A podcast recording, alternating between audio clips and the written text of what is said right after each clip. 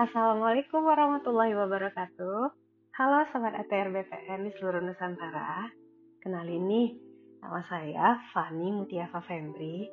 Saya dari Seksi Pengendalian dan Penanganan Sengketa Kantor Pertanahan Kota Medan.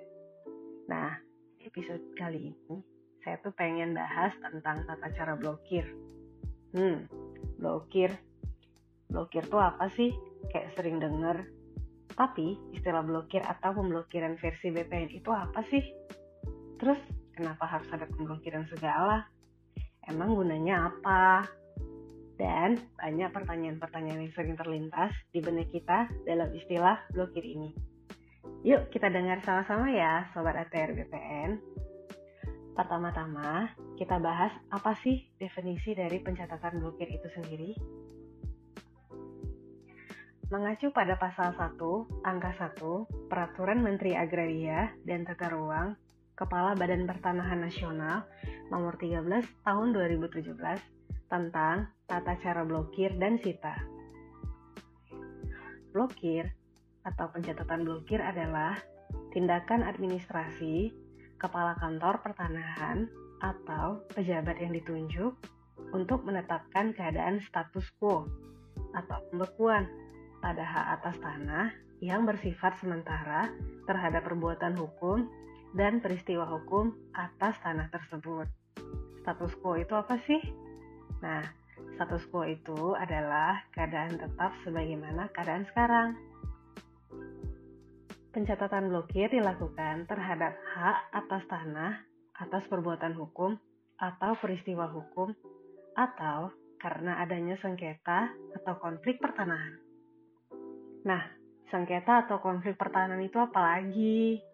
Saya jelasin sedikit ya.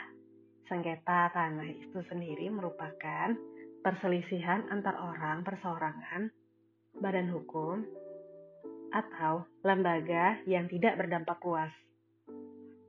Sementara konflik tanah adalah perselisihan pertanahan baik orang, kelompok, organisasi, badan hukum, yang mempunyai kecenderungan atau sudah berdampak luas. Terus, untuk apa sih pencatatan blokir diajukan? Nah, pencatatan blokir itu diajukan dalam rangka perlindungan hukum terhadap kepentingan atas tanah yang dimohonkan blokirnya dan paling banyak satu kali oleh satu pemohon pada satu objek tanah yang sama. Saya ulangi ya, untuk apa sih pencatatan blokir itu diajukan? Pencatatan blokir itu diajukan dalam rangka perlindungan hukum terhadap kepentingan atas tanah yang dimohon blokir dan paling banyak satu kali oleh satu pemohon pada satu objek tanah yang sama. Siapa saja sih yang boleh memohonkan pencatatan blokir? Nah, yang boleh memohonkan pencatatan blokir itu adalah yang pertama, perorangan yang kedua, badan hukum. Yang ketiga, penegak hukum. For your information nih, Sobat ATR BPN, dalam permohonan pencatatan blokir harus mencantumkan alasan yang jelas dan bersedia dilakukan pemeriksaan atas permohonan dimaksud.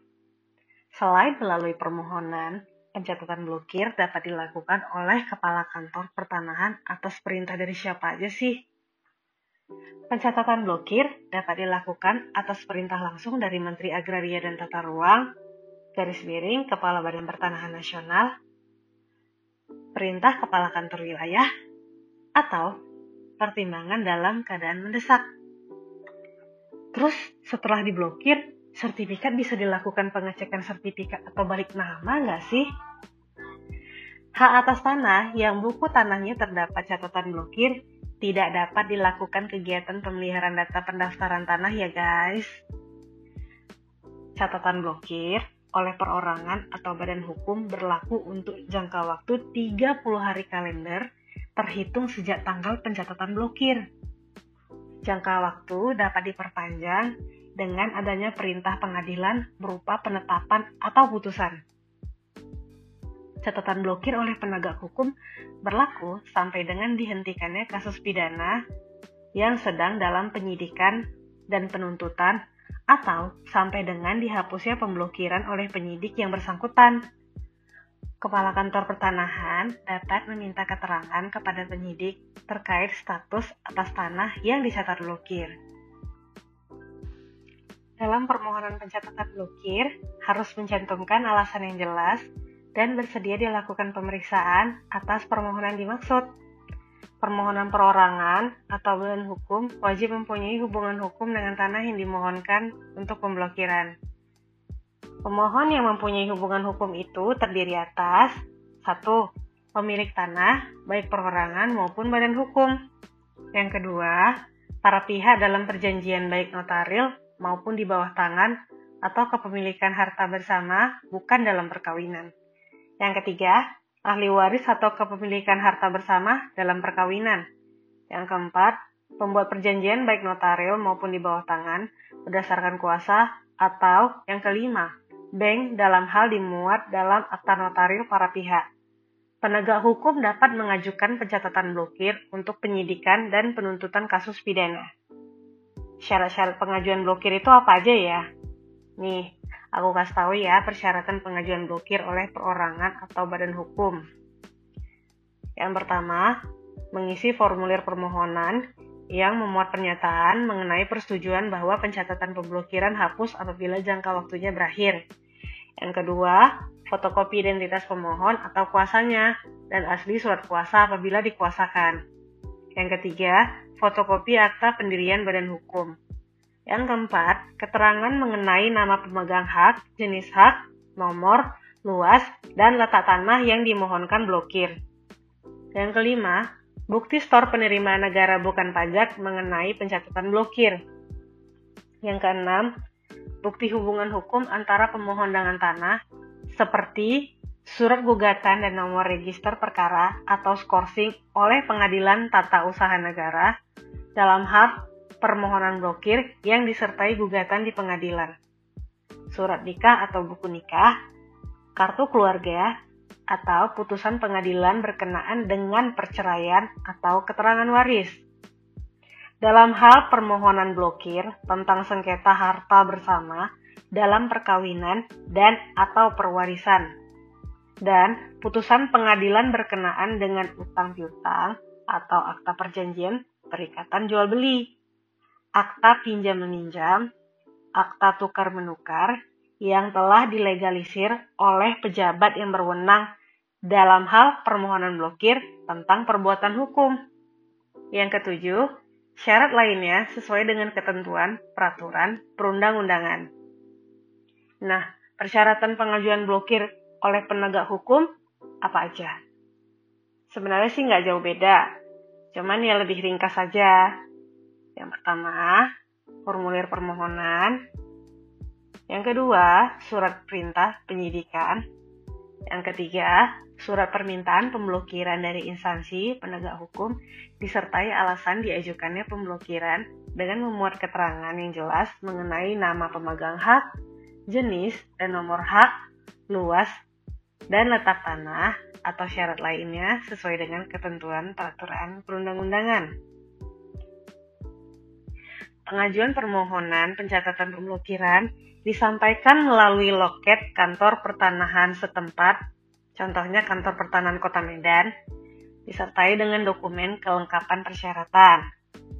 Petugas loket melakukan pemeriksaan terhadap kelengkapan persyaratan. Dalam hal persyaratan permohonan telah lengkap, petugas loket menyampaikan kepada pemohon bahwa persyaratan telah lengkap dan pemohon membayar biaya sesuai dengan ketentuan peraturan perundang-undangan. Biaya yang dimaksud merupakan biaya untuk melaksanakan pengkajian dan pencatatan. Setelah dilaksanakan pengkajian, pemohon tidak memenuhi syarat untuk dilakukan pencatatan, maka biaya tidak dapat dikembalikan ya. Petugas loket menerima berkas permohonan yang telah lengkap, dilampiri dengan bukti pembayaran. Kepada pemohon diberikan bukti penerimaan berkas.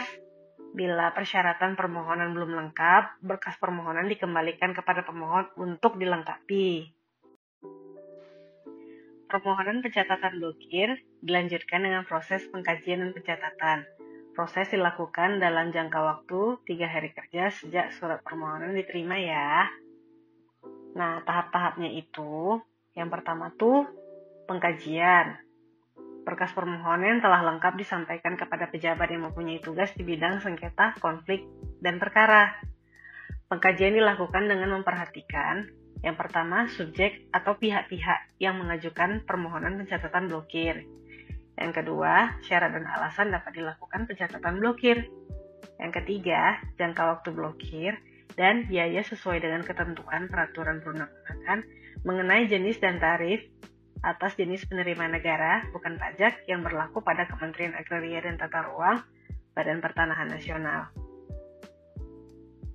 permohonan pencatatan pemblokiran terhadap sebagian hak atas tanah yang telah didaftar hanya dapat dilakukan setelah letak tanah dan batas tanah yang dimohonkan pemblokiran diketahui.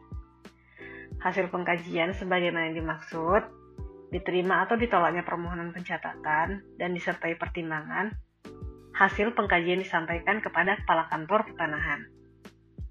Bila hasil pengkajian menerima permohonan pencatatan, kepala kantor pertanahan atau pejabat yang ditunjuk melakukan pencatatan blokir. Namun, bila hasil pengkajian menolak permohonan pencatatan, kepala kantor pertanahan memberitahukan secara tertulis melalui surat resmi kepada pemohon blokir dan atau pihak-pihak yang bersangkutan disertai alasan penolakannya.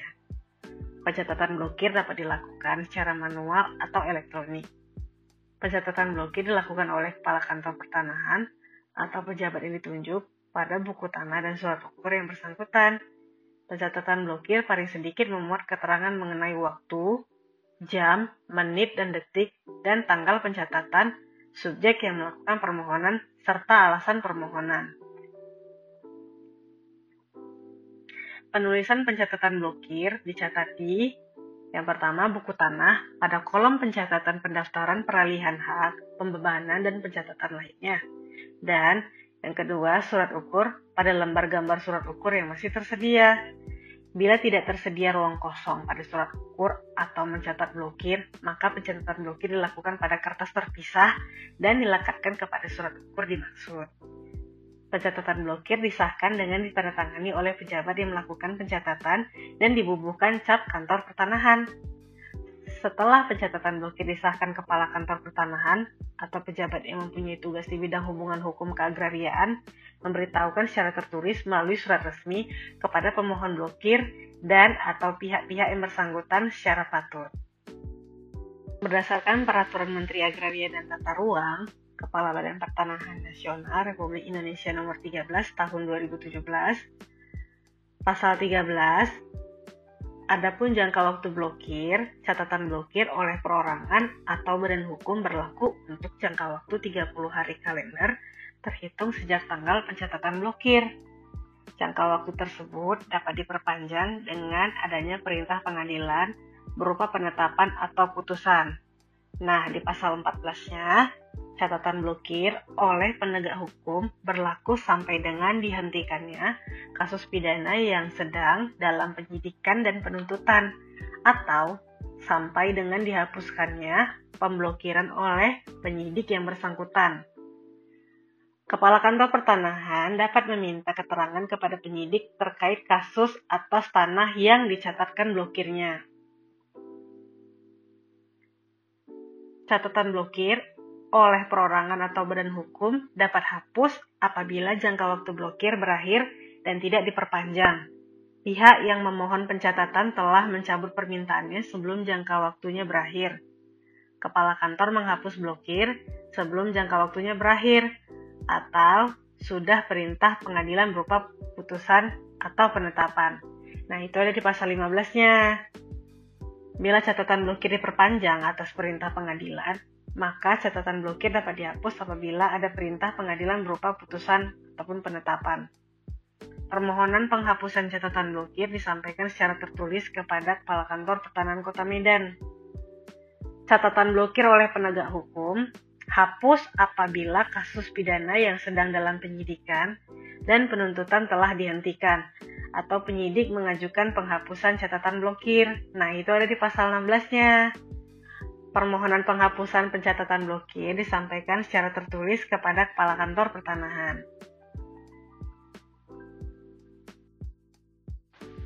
Penghapusan blokir dilakukan oleh kepala kantor ketanahan atau pejabat yang ditunjuk pada buku tanah dan surat ukur yang bersangkutan.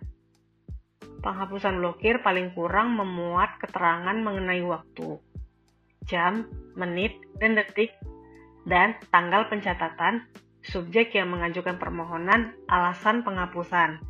Itu ada di pasal 17. Ketentuan penghapusan blokir pada buku tanah dan surat serta pengesahannya mutatis mutandis dengan perubahan-perubahan yang diperlukan atau penting dengan ketentuan penghapusan blokir. Penghapusan catatan blokir diberitahukan secara tertulis melalui surat resmi kepada pemohon dan atau pihak-pihak yang bersangkutan secara patut. Nah, sekian dulu ya guys untuk episode kali ini. Sampai ketemu di episode selanjutnya. Wassalamualaikum warahmatullahi wabarakatuh. Terima kasih.